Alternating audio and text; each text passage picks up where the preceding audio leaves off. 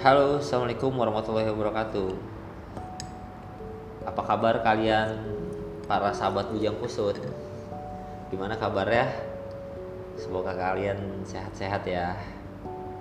Udah lama juga sih nggak nggak ngisi podcast. Mungkin karena kesibukan-kesibukan yang gue hadapin kemarin.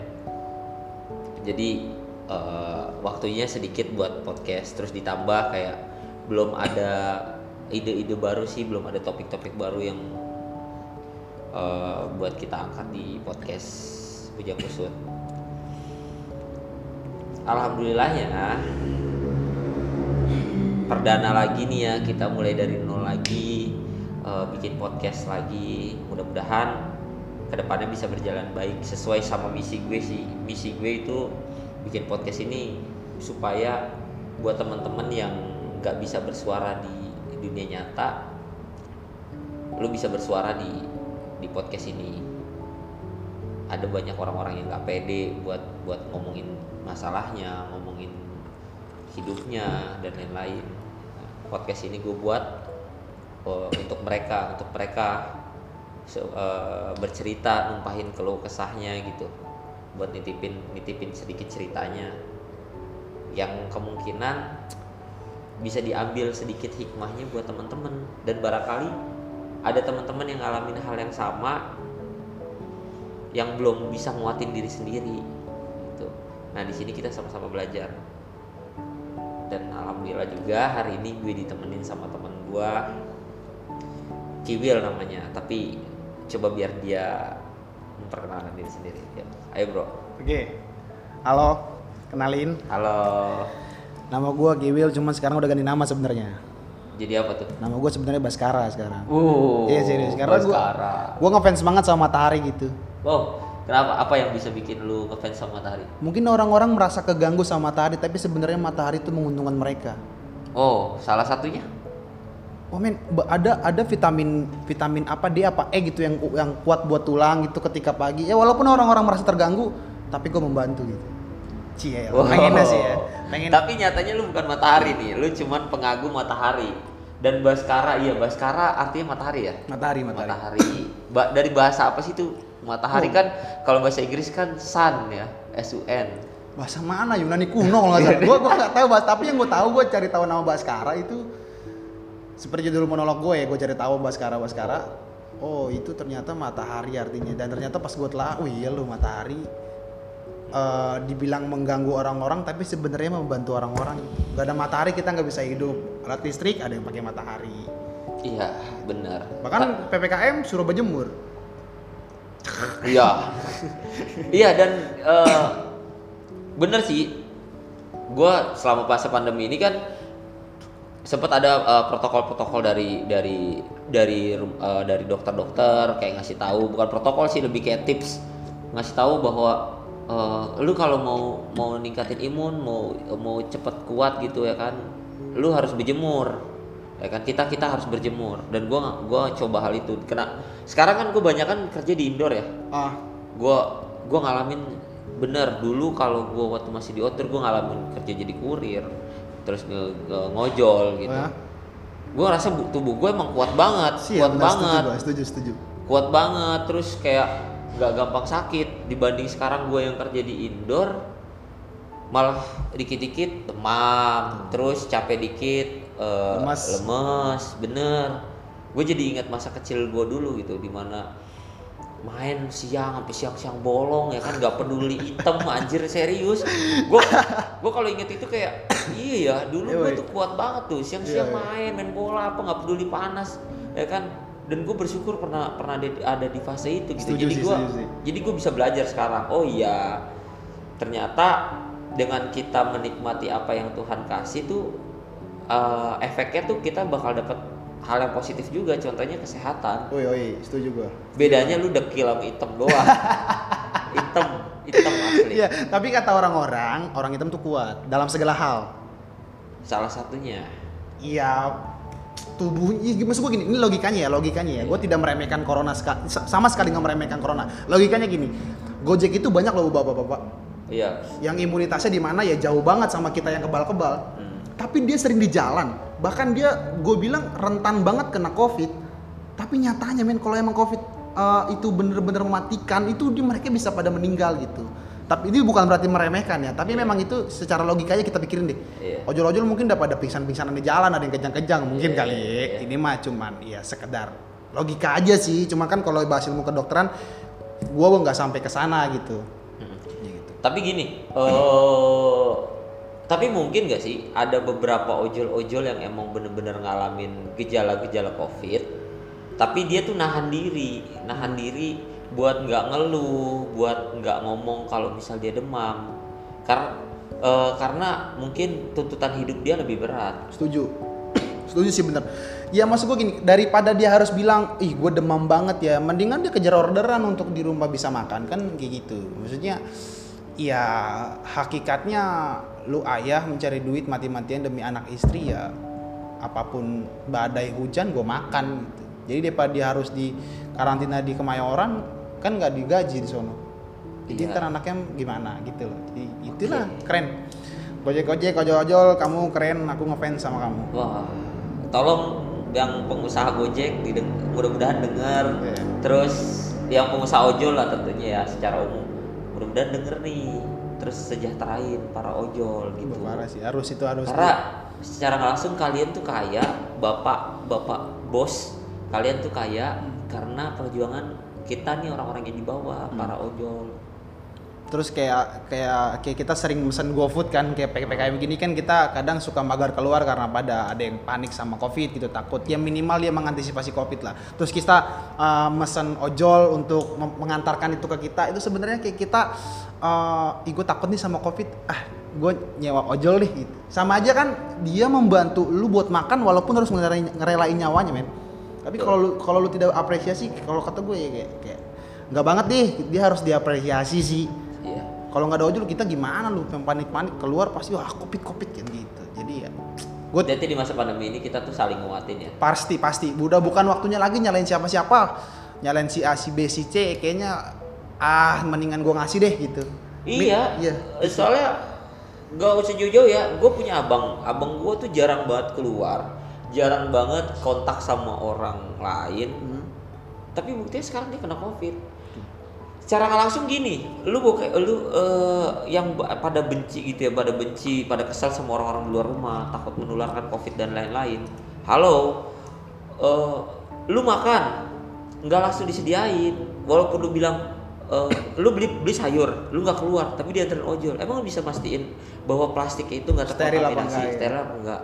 Ya kan, Eh, walaupun lu cuci, emang lu kira cucinya bersih. Hmm. Terus semua bahan baku yang diproduksi itu kan dari luar. Lu cuma lu menetap ke dalam, tapi semua makanan tuh lu butuh dari luar. So jangan egois gitu. Eh, jangan jangan gunain mulut lu, jangan gunain pikiran lu, jangan gunain medsos lu buat buat ngehujat orang-orang yang ada di luar. Karena banyak orang-orang di luar tuh nggak seberuntung lu gitu. Iya. Mungkin lu terlahir dengan kondisi lu yang kaya, sedangkan mereka terlahir sebagai para pejuang pejuang untuk keluarga, pejuang ya pejuang untuk dirinya sendiri, pejuang untuk bertahan hidup, ya kan? Udah saatnya mungkin kalau gue bisa berpikir dari kejadian ini tuh sebenarnya Tuhan cuma pengen buat kita orang-orang yang zaman sekarang ini tuh lebih lebih meningkatkan kepedulian Hmm. tanpa adanya penyakit yang diturunkan oleh Tuhan. Gue rasa rasa persatuan dan persaudaraan kita nggak seerat ini sekarang. Ya sih, setuju. Oke, itu sih. Oke, kita ngomong tentang para para perjuang Gojek nih. Gue kebetulan gue mengangkat tema yang sama.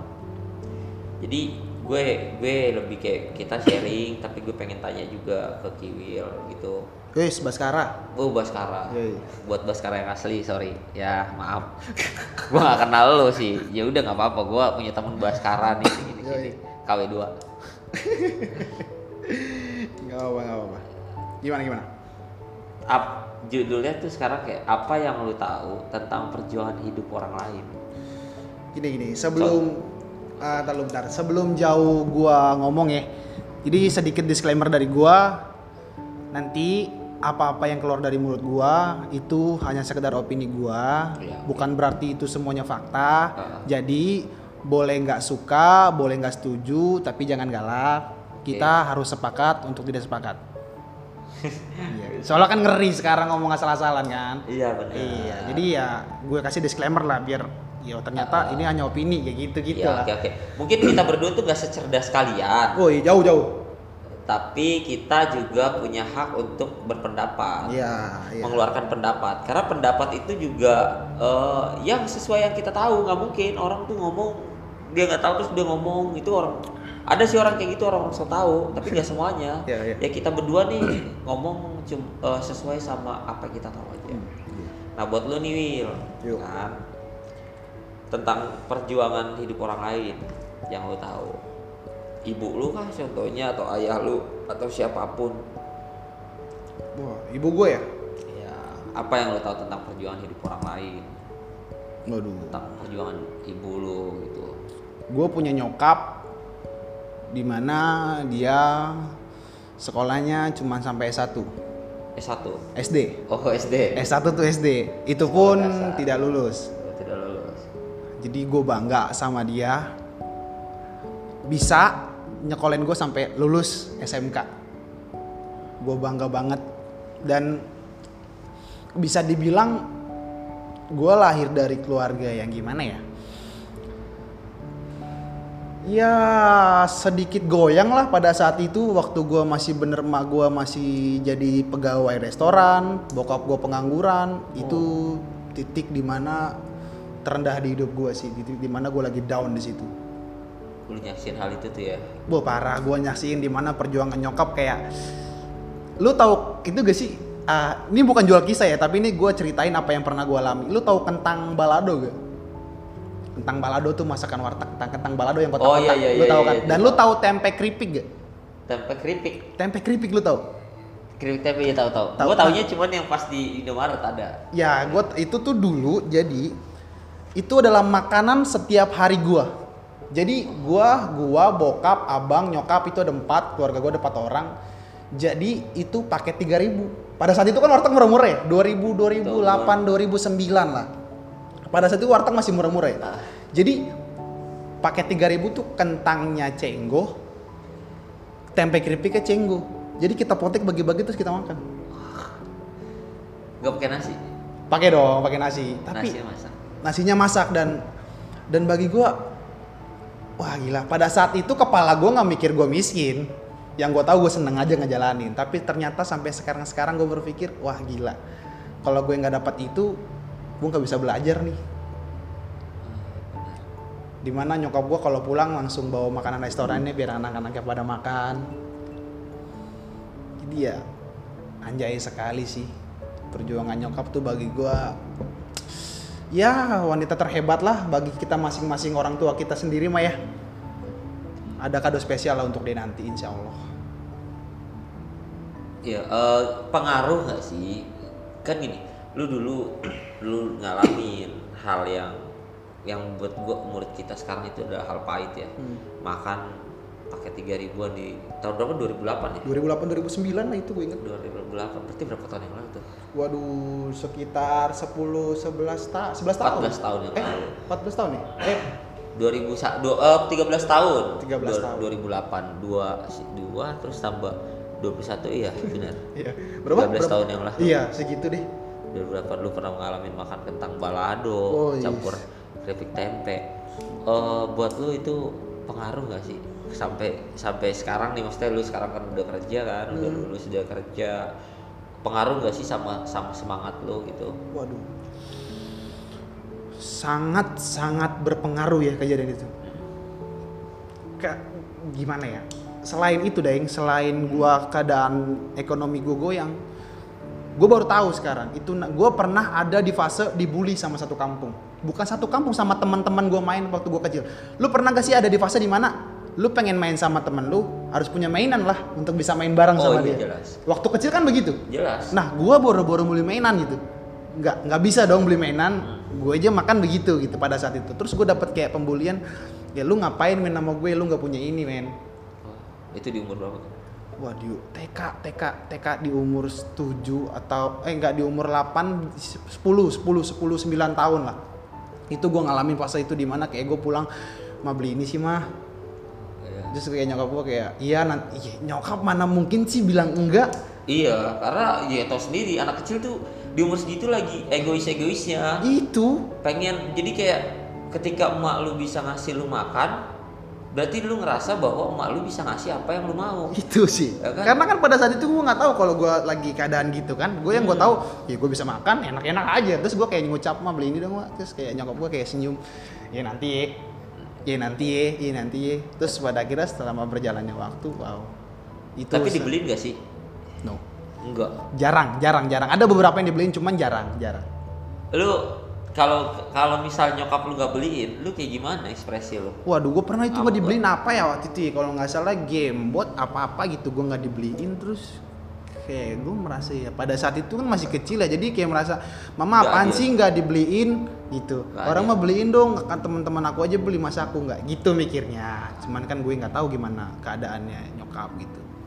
Setelah kita dewasa kayak gini, kita inget dulu ya, eh, ketika kita ngambek, eh kita minta beliin sesuatu terus gak dikasih sama orang tua, terus kita gasuk-gasuk, wah gue ngalamin tuh Ya, guling-guling di setuju, setuju. jalanan, gue ngalamin dan kayaknya 80% anak kecil di Indonesia ya, bukan di Indonesia sih di di kota-kota besar kayaknya ngalamin hal itu. Ketika lu pengen sesuatu nggak dikasih lu ngerasa orang tua lu tuh mampu aja Yoi. terus lu nggak suka di jalan. Setelah dewasa gue jadi mikir gitu setelah gue udah ngerasain kerja wah begini nih sulitnya nyari duit. Gue ngebayangin masa lalu gue wah seberat apa pikiran nyokap gue atau bokap gue ketika gue anaknya minta mainan gue minta mainan terus nggak bisa beliin. Wow. wah hancur banget sih. Jujur di saat gue dewasa kayak gini pun gue mau beli sesuatu nggak kesampaian aja gondok buat diri gue sendiri. Ya kan? Apalagi jadi orang tua dulu kita gitu. Orang tua kita mau ngebeliin eh mau gitu ngebeliin kita. Mungkin dia sanggup tapi dia mikir makan buat dua tiga hari ke depan Ya.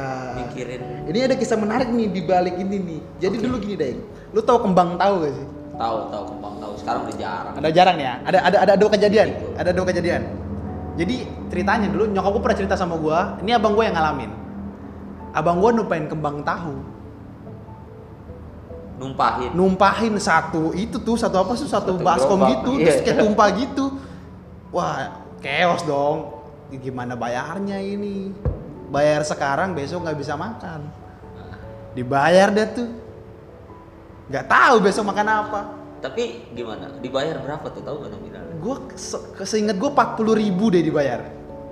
Pada saat itu kan 40 ribu se kayak 200 ribu lah gitu. Anjir, sekarang 40 ribu lu beli boba aja jadi satu doang dapatnya anjir. Terus yang kedua ini kisah abang gue lagi nih. Ada kerak telur ada kerak telur lewat depan rumah gua terus abang gua ngeberhentiin bang beli bang. Anak bocah ya kan? Dulu Iya. bang beli bang. Berhenti abang abangnya. Berhenti manggil nyokap abang gua mak beli kerak telur. Terus nyokap kayak mikir beli gak ya? Kalau gua beli besok gimana nih? Nah, terus kayak eh, dibeli ya besok ya gitu lagi mikir lagi gitu sih deng. Kayak waduh banyak lah perjuangan-perjuangan nyokap gue tuh memang tidak bisa di dilupakan mungkin ya. Serius deh. Tapi gini eh, lu pernah gak sih dapat waktu lu berduaan sama nyokap lu? Atau berduaan sama bokap lu terus dia ceritain eh, perjuangan-perjuangan hidupnya gimana dia bertahan buat buat buat buat nyenengin anaknya. Gimana dia bertahan berumah tangga sampai sampai detik ini gitu. Dia pernah cerita hal itu gak sih? Ke lu gitu pernah ngob- ngobrolin apa? Yang buat lu sekarang tuh jadi kayak pecutan. Oh ya dulu nyokap gue begini gue gue harus begini. Terus ketika lu kerja gue nggak memungkiri kalau orang-orang baru lulus termasuk kayak lu itu tuh kadang semangat nyari kerja. Ketika dapat bosannya juga lebih gede. Iya setuju. Setuju, bosen. Dan yang bisa kuat bertahan orang-orang yang dulunya tuh merasa pahit. Atau orang-orang yang saat ini lagi benar-benar butuh. Biasanya orang-orang yang rajin nih kerja nih baru lulus rajin pernah karena dia sebelumnya sekolah dia udah ngerasain kayak wah gue kerja mau punya iPhone gue Oh, iya, mau beli iya. motor dia apa. Akhirnya itu yang bikin dia bertahan tuh. Bikin kayak bodo amat sama apa pun yang terjadi sama muka bumi sebelum gue dipecat gue tetap kerja kayak gitu. Nah, gue nemuin orang-orang yang begitu. Dan sisanya orang-orang yang bertahan tuh orang-orang yang pernah ngalamin hidup pahit uh, di masa lalunya. Ya bikin dia buat buat ya udah gue bertahan lah Iya. dulu gue makannya nasi pakai orek misalnya terus dia ngerasain kerja sebulan dia bisa makan fried chicken sama Wah. keluarganya iya sih. ngasih ngasih senyuman ke Iya. keluarganya ngembaliin semua kre apa ngegantiin semua keringat keringat yang udah di, ditumpahin sama orang tuanya gitu nah lu pernah dapat cerita itu nggak Hmm. Gua sama nyokap bokap tuh termasuk orang yang apa ya gimana ya dibilang jarang ngobrol enggak dibilang sering ngobrol juga enggak. Jadi itu ngobrol itu tidak direncanakan tapi ada aja timingnya. Tapi pernah lah cerita-cerita di mana fase-fase gua bahkan sampai dia cerita gua kecil gimana. Dari gua kecil nih gue cerita nih. Jadi itu gua bayi yang lahir dalam keadaan kelibet hari-hari. Oke. Kelibet hari-hari dan waktu itu yang gue tahu nyokap cerita tuh hampir meninggal masih hidup lagi. Kok? Hidup lagi. Maksudnya hampir meninggal kok hidup lagi? Maksudnya mat kak gimana? Maksudnya tuh hampir hampir hampir meninggal maksudnya tapi Elunya. hampir gue hampir meninggal soalnya kelibet hari-hari gitu. Heeh. makanya kok kok, kok nggak nangis? Eh kelibet hari-hari tenggorokannya kecekek gitu. Tapi tapi ya mungkin gue emang udah jalannya kali ya disuruh hidup ya. Heeh. ya hidup gue akhirnya. Itu perjuangan salah satunya. Terus nyokap kayak nyeritain gimana perjalanan dia sama bokap gua susahnya dulu. Jadi bokap gua dulu pernah apa ya aduh gimana ya.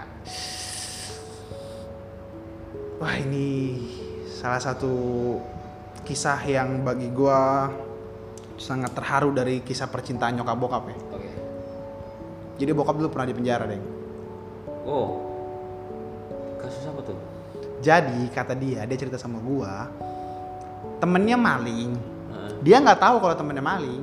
Jadi dia weh lu ikut gua yuk. Terus tiba-tiba temennya manjat aja. Tapi dia nggak tahu tuh Ken dia tuh rumahnya dia gitu. Terus maling itu tuh orang tuh. Nah bokap gua kayak ah lu ngapain ke situ? Gak ini rumah gua. Terus cabut deh tuh cabut. Nah ternyata ketangkep polisi nih orang. Bokap gua nggak kabur karena dia nggak tahu. Dia merasa lah gua nggak kenapa-napa masa gua ditangkap gitu. Eh ternyata momen ending apa momen penangkapan itu sangat dramatis kata nyokap. Di mana gua abang gua nyokap gua lagi duduk di balai gua masih bayi lagi duduk di balai abang gua di sampingnya terus gua kayak digendong-gendong sama nyokap gua. Pas bokap gua duduk nyium nyium nyium pipi gua atau kening gua waktu gua masih bayi belakangnya ada polisi. Tangkep